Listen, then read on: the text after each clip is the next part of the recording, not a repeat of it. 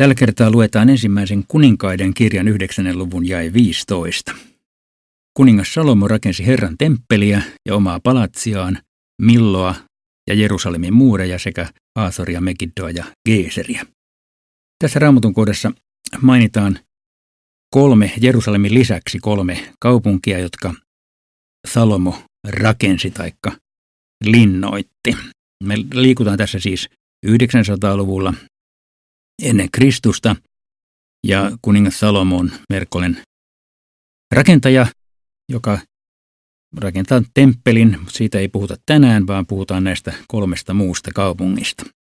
Ne on kaikki tällä hetkellä raunioina, olen lukemattomia kertoja kaikissa niissä käynyt. Ja tämän Haasorin kaupungin kaivauksiin liittyy sellainen mielenkiintoinen kertomus jo siitä vaiheesta, jolloin sitä ensimmäistä kertaa kaivettiin. Ja Jikael Jadin oli tuolloin Haasorin kaivausten johtaja.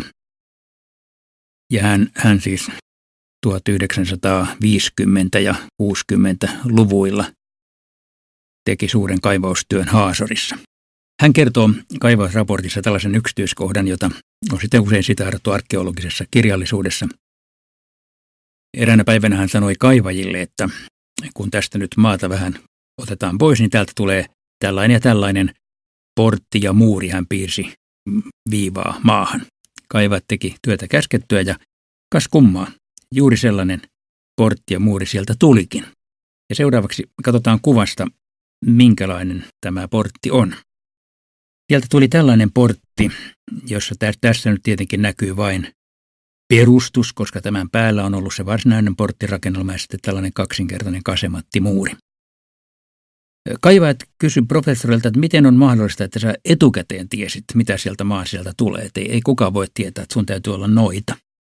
Jadin sanoi, että en ole noita, vaan olin tutustunut Megiddon kaivauksiin aikaisemmin ja Megiddosta tuli tällainen samanlainen portti. Ja nyt päättelin, että Salomo on varmaan tehnyt samanlaisen portin Haasoriin, niin kuin olikin. Ja kun tämän jälkeen sitten myöhemmin vielä mentiin Geeserin kaivauksille, niin sieltä löytyy kolmas samanlainen portti. Näytän siitäkin kuvan. Tässä kuvassa on siis kolme Salomon aikaista porttirakennelmaa, ja näitä siteerataan tällä hetkellä kaikissa arkeologian oppikirjoissa esimerkkinä kuningas Salomon rakentamista kaupungeista. No mitä merkitystä tällä on Raamatun kannalta?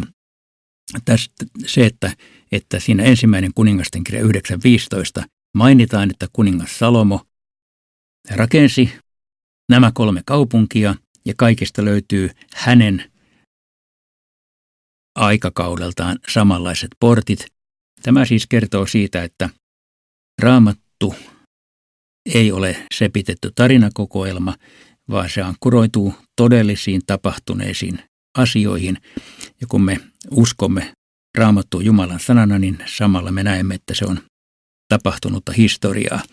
Näin ollen Raamattu ei siis ole tukevasti ilmassa, vaan maassa ja maan kamarassa ja sen allakin. Ja sitä kaivetaan sieltä jatkuvasti esiin. Toisella kerralla kerron muista arkeologista löydöistä, jotka tukevat Raamatun historiallisuutta.